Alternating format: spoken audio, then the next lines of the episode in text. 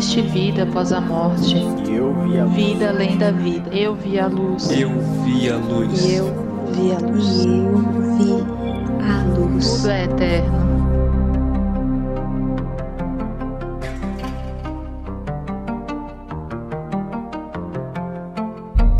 Bem-vindo ao Relatos EQMs Vida além da vida.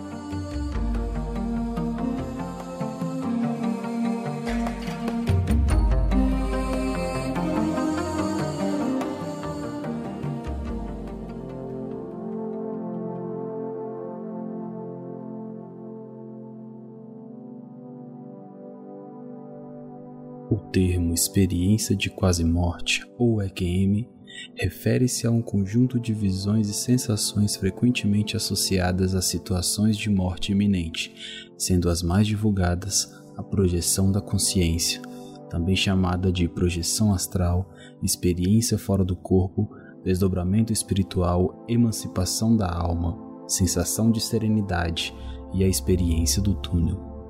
Esses fenômenos são normalmente relatados após o indivíduo ter sido pronunciado clinicamente morto ou muito perto da morte, daí a denominação EQM. O termo experiência de quase morte foi proposto pelo psicólogo e epistemólogo francês Victor Herrier em 1896, em Le Mois d'Hermoin, como resultado das discussões no final do século XIX entre filósofos e psicólogos relativamente às histórias de escaladores sobre a revisão panorâmica da vida durante quedas. O interesse popular pelas EQMs se iniciou devido principalmente ao trabalho do psiquiatra e parapsicólogo norte-americano Raymond Moody em seu best-seller Vida Depois da Vida, 1975. Muito se estuda sobre a experiência de quase morte, mas não existe prova científica e nem consenso científico sobre as causas e significados desses fenômenos. Relato 1 A EQM de um suicida. A dor, o terror e o choque daquela grave noite de outubro de 1960 ainda me perseguem passados 38 anos. Mais difícil de explicar é a consciência da ilimitada piedade e do perdão de Deus que surgiu após a minha tentativa de suicídio e que permanece até hoje. O que estou prestes a narrar não se trata em absoluto de alucinação ou auto-engano. Eu relato o que aconteceu e desejo com isso poder ajudar alguém, em algum lugar, a reconhecer e acolher a presença de Deus em sua vida, em um momento quando a morte possa parecer a única saída. Se alguém me dissesse 38 anos antes que eu iria percorrer o perigoso caminho da perda de fé até o fosso do inferno, eu teria rido. Eis a minha história.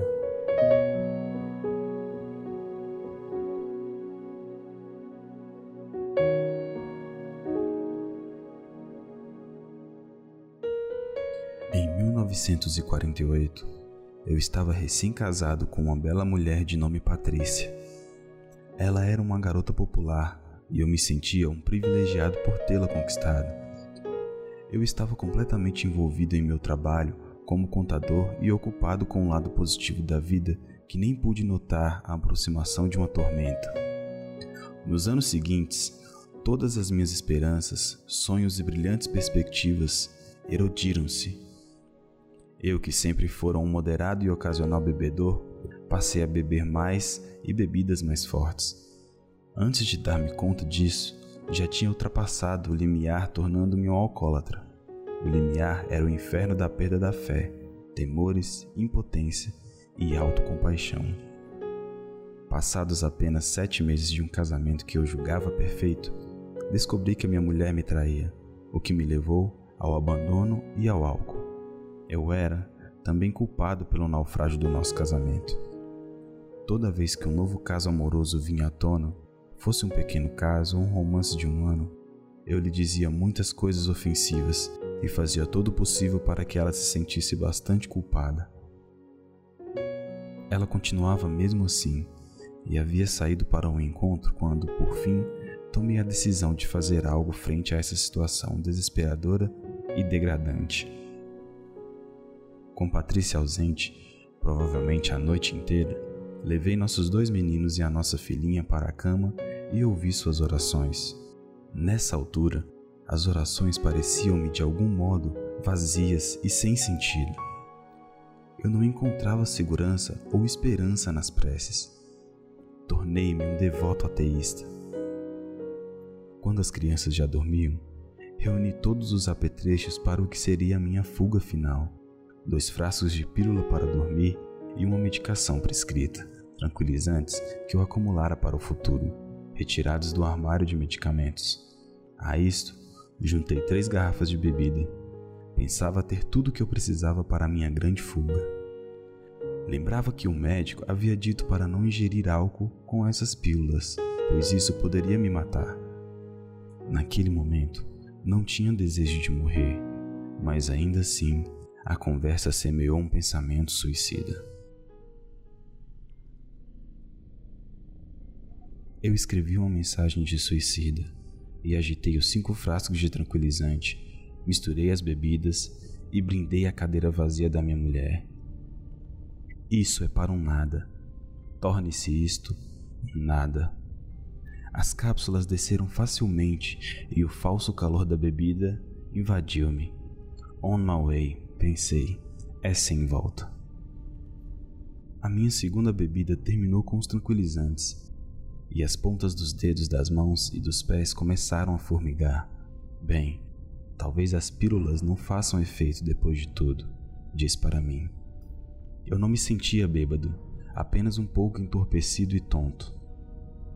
Eu tinha um perturbante temor de ser interrompido em minha tentativa, tal como acontecera com tudo mais que eu considerara importante. Engoli então um punhado de pílulas para dormir. A minha mão ainda estava firme enquanto servia-me o resto do bourbon. O que eu posso fazer? O que farei se isso não funcionar? Senti uma sensação de queima formando-se em meu estômago. Meu hábito alcoólico me tornara tão intenso que um par de drinks no almoço, um trago no caminho de casa, dois quintos de vodka ou um bourbon para terminar a noite eram completamente insuficientes para entorpecer a minha dor e frustração. Eu não quero acordar com apenas mais uma ressaca e todos os problemas continuando a corroer-me. Eu não quero acordar nunca mais. Eu terminei com toda a bebida e as pílulas. Comecei a ver algo como uma nuvem escura vindo em minha direção. A nuvem atravessou o teto da cozinha e chegou, envolvendo-me. Comecei a sentir que me movia através de um túnel em uma alta velocidade eu vi uma luz no fim do túnel e pensei que esse seria o lugar para onde estaria indo. Eu não tinha ideia se estava vivo ou morto nessa altura, mas lembro claramente de ter olhado para trás e ter me visto desmaiado no chão da cozinha. Eu estava lá, completamente inconsciente desta outra parte de mim que ia em direção a alguma coisa. É isso a morte? Indaguei-me. Não. Foi a resposta vinda de algum lugar. Fiquei surpreso então ao ver um ser de extraordinária beleza irradiando um amor supremo, de grande compaixão e calor. Era um ser envolto a uma bela e brilhante luz branca, com raios prateados emanando do seu centro. Eu hesitava em dizer alguma coisa, mas logo percebi que meus pensamentos podiam ser lidos por esse ser de incrível luz. Não, repetiu ele, a morte não se parece a isso. Vem, vou mostrar.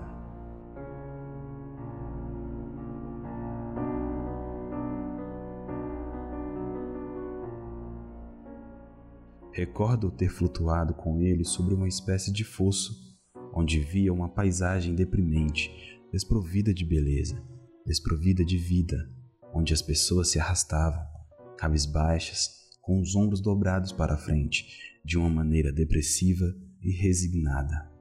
Elas mantinham as cabeças baixas, olhando para os pés e vagavam sem rumo, tropeçando às vezes umas nas outras, mas continuando a andar. Pensei terrificado se seria lançado a esse mundo de almas confusas e perdidas. A voz, entretanto, pareceu ter compreendido meu terror e o aliviou com as seguintes palavras: Este é um inferno de sua própria criação. Você teria finalmente de retornar à Terra e experimentar de novo uma outra vida, enfrentando as mesmas dificuldades que enfrentou neste período. Até lá, você permanecerá junto a essas almas perdidas e confusas. O suicídio não é uma saída.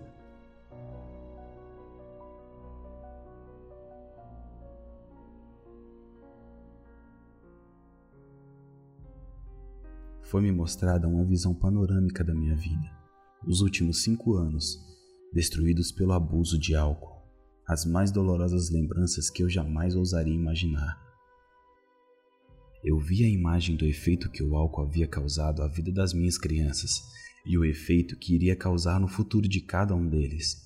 Eu vi a dor que as minhas crianças iriam sentir com a minha perda e da minha família. Eu vi que sua mãe não iria cuidar bem deles e que, por fim, eles iriam parar em um lar adotivo. Também me foi mostrada uma prévia de como meu alcoolismo iria influenciar a vida dos meus filhos se eu continuasse a beber com a mesma intensidade e permanecesse dentro daquela relação familiar. Eu vi que os meus três filhos seguiriam o meu pobre exemplo e cada um iria usar a bebida para escapar do estresse da vida cotidiana, até que se tornassem, por sua vez, também alcoólatras a visão da minha preciosa filha crescendo e casando-se com um indivíduo alcoólatra que, por fim, iria bater nela e forçar relações incestuosas com suas quatro filhas eram mais do que eu poderia suportar. Foi como um tapa no meu rosto, uma monstruosa visão da realidade. Eu vi que se adequasse meus atos e começasse a agir como um pai responsável e modelo de referência, os meus três filhos seriam felizes. Isso não significa que estariam livres das lutas diárias, mas sim que teriam a possibilidade de construir seus próprios caminhos, livres de qualquer dependência. Eu vi como meu filho mais velho se tornara uma pessoa importante e influente em seu tempo, se eu permanecesse perto e fosse um verdadeiro pai. Eu vi o lado reverso desse futuro, se eu continuasse a ser o pai fraco e alcoólatra ele finalmente iria se envolver com drogas e terminar em uma prisão por crimes cometidos ao tentar conseguir dinheiro para a compra de entorpecentes.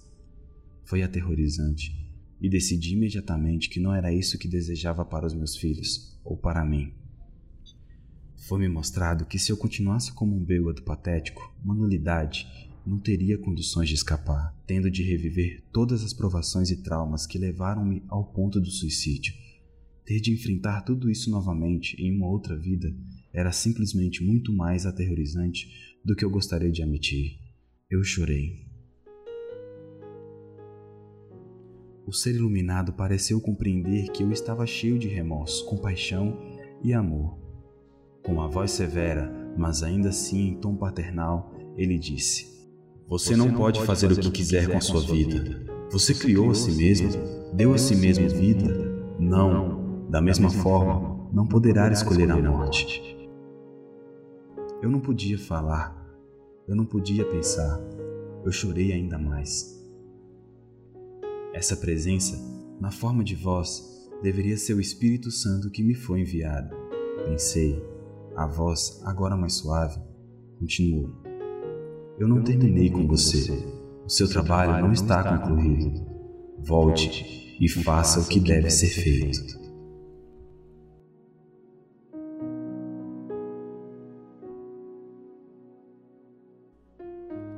Primeira coisa que vi ao acordar foi o alívio transbordando na face da minha filha.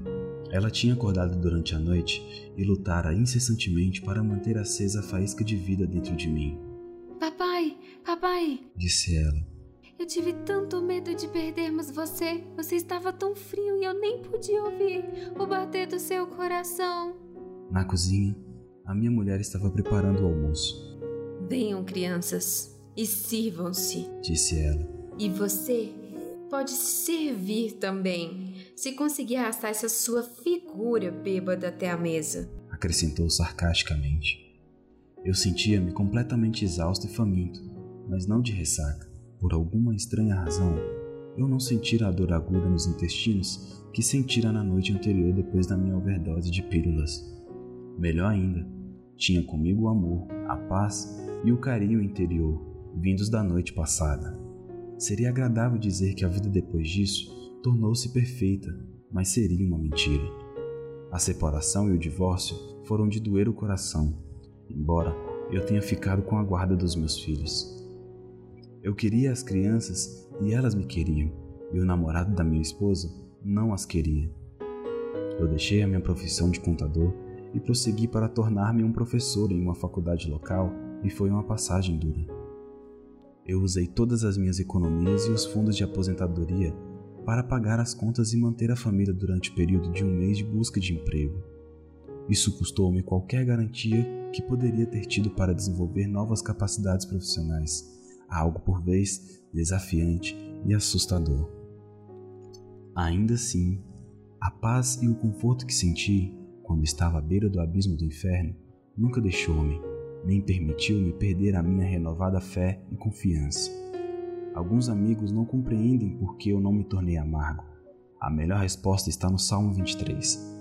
Ainda que eu andasse pelo vale da sombra da morte, não temeria mal algum, porque tu estás comigo a tua vara e o teu cajado me consolam.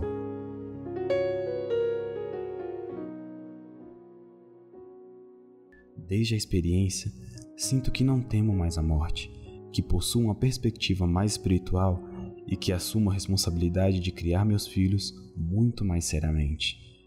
Eu estou lá para eles e sinto orgulho ao dizer que suas vidas estão se desenvolvendo muito melhor agora que tornei-me o pai que sempre deveria ter sido eu encontrei e me casei com uma bela mulher, também bela em seu interior, e que me dá força e a coragem para enfrentar as provas e atribulações da vida. Eu nunca esquecerei a minha experiência às portas do inferno e o que ela me ensinou. A experiência de quase morte negativa não é negativa quando o bom surge dela. Eu sou agora um conselheiro pastoral e, em paralelo, faço contabilidade para pequenos negócios. Os meus filhos são independentes e têm vidas felizes, ativas e produtivas. Eu me sinto em paz.